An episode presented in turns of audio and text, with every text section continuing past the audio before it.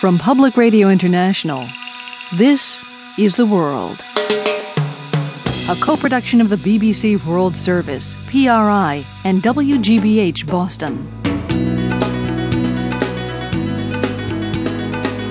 It's Thursday, February 23rd. I'm Lisa Mullins in Boston. Vladimir Putin's campaign to be president again gets a boost. Tens of thousands turned out for a Putin rally today. Also ahead, remembering how some Russians strove to be different in Soviet times. One man used to dye his pet. One day the dog was green, another day the dog was uh, like red or blue. Look, even my dog is different. Not you, you are gray.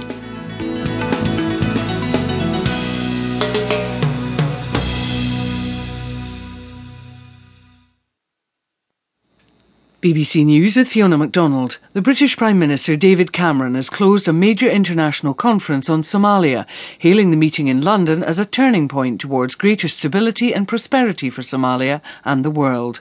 He said agreements had been reached on major issues. The Somali government was represented, but not the Islamist militant group Al-Shabaab, which condemned the meeting. Peter Biles reports. Why is Britain getting involved in Somalia? That's the question David Cameron keeps on being asked. He says there's a moment of opportunity to help Somalia. He also believes there's a security threat from the militant group Al-Shabaab.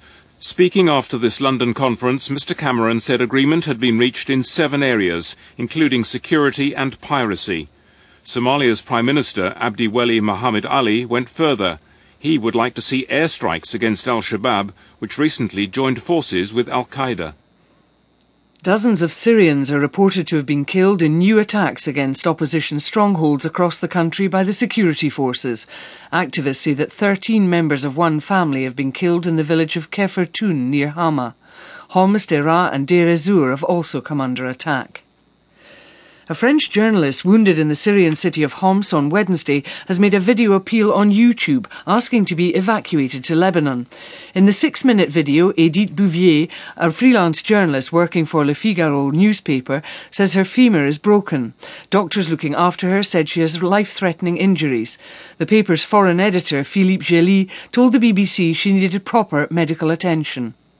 She's conscious, she looks okay but also she's quite aware of her uh, situation. She needs, uh, you know, a surgical operation in a in a proper uh, environment.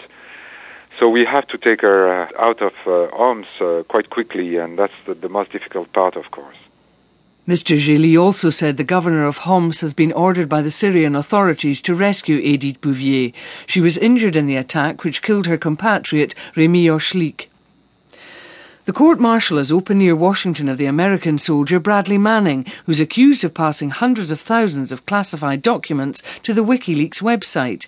From Washington, Paul Adams reports. This is the start of what could be a protracted process. Bradley Manning has now been formally charged with 22 separate offences, including aiding America's enemies.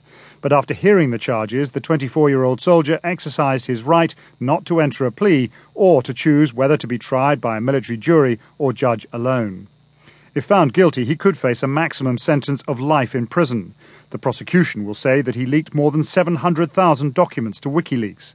His defence will counter that he was a troubled soldier who should never have had access to such a large quantity of classified material. World News from the BBC. Doubts have been raised about the experiment which stunned the scientific world last year when it appeared to show subatomic particles travelling faster than light. If results from that experiment from the European Organisation for Nuclear Research, or CERN, in Geneva were right, the father of modern physics, Albert Einstein, would have been proved wrong. Here's Pallab Ghosh. Most physicists found these results hard to accept. The research team has today confirmed that they've identified technical problems with their equipment and so may well have to retract their earlier findings. Tests on the equipment used in the experiment are expected to confirm that Einstein's famous theory is still intact and that starships and time machines are